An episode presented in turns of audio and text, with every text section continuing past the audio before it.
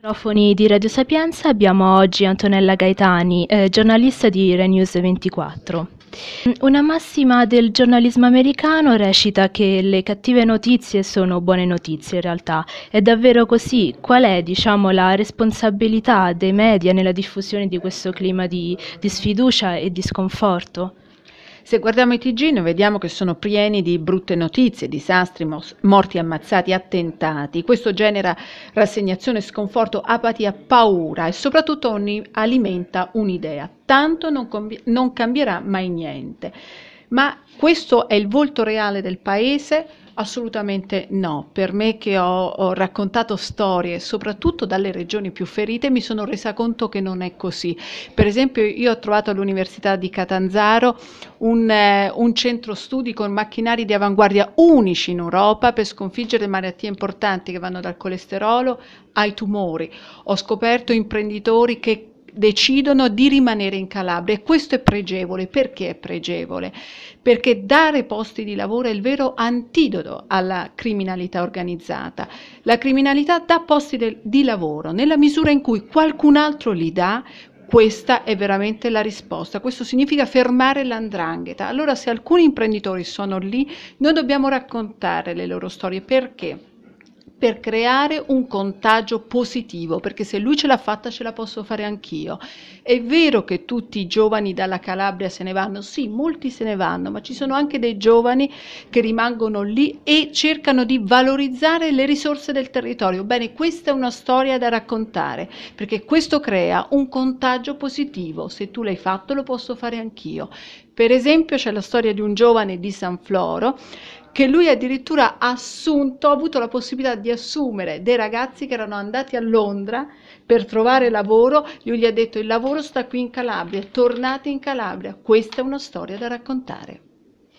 E spesso appunto proprio i giovani sono i primi purtroppo ad essere vittime di questo clima di sfiducia. Non è in qualche modo paradossale che proprio diciamo coloro che proprio anagraficamente dovrebbero essere quelli più pieni di speranza per il futuro sono invece spesso negativamente disillusi e quindi anche diciamo vittime del, della diffusione di questi messaggi negativi da parte dei media?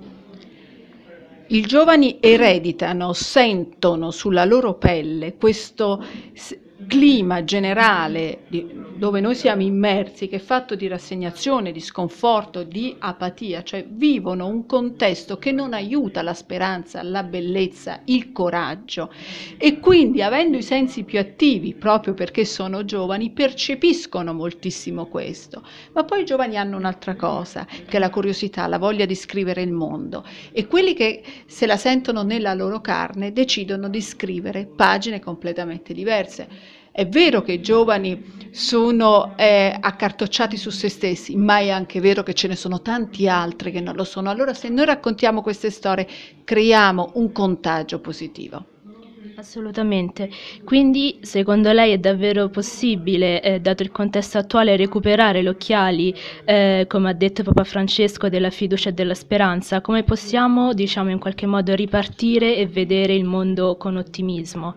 Non solo è possibile, si deve fare. La notizia che noi dobbiamo dare è proprio questa, che ci sono storie di bellezza, di coraggio, di forza che noi dobbiamo raccontare. Quindi non è una speranza, è in atto. Siamo noi che dobbiamo cogliere questi germi di speranza. Si discute spesso diciamo, di come l'opinione pubblica sia influenzata dall'informazione dei media e di come questi siano diciamo, a loro volta influenzati o guidati da altri poteri, magari politici. Crede che ci sia un qualche interesse, magari non palese, nel diffondere questo clima di paura, sfiducia, pessimismo? Gli interessi ci sono e ci sono sempre stati ma il giornalista è anche chiamato a un'onestà intellettuale e lui è responsabile di quello che fa, c'è una responsabilità personale alla quale io credo moltissimo. Il racconto che passa attraverso i mezzi di informazione è un racconto che entra nelle case, entra nelle coscienze, entra nell'anima e fa diventare pensieri e azione. Quindi quando si decide di raccontare una storia bisogna sempre pensare alla responsabilità che si ha nel farlo. E da cosa deriva secondo lei questo clima di tensione sociale e disagio?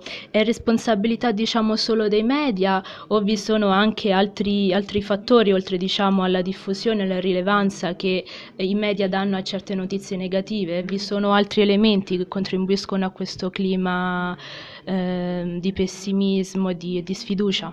Ma secondo me sono molti. Sicuramente i mezzi di comunicazione creano un contesto di sfiducia che poi diventa una sorta di virus che va a colpire tutti. Quindi se si respira un'aria pesante, diventiamo tutti pesanti e quindi i genitori sono pesanti, i professori sono pesanti, il contesto in cui viviamo è pesante. Ecco, noi dobbiamo mettere leggerezza perché quello ci permette di volare. La ringrazio.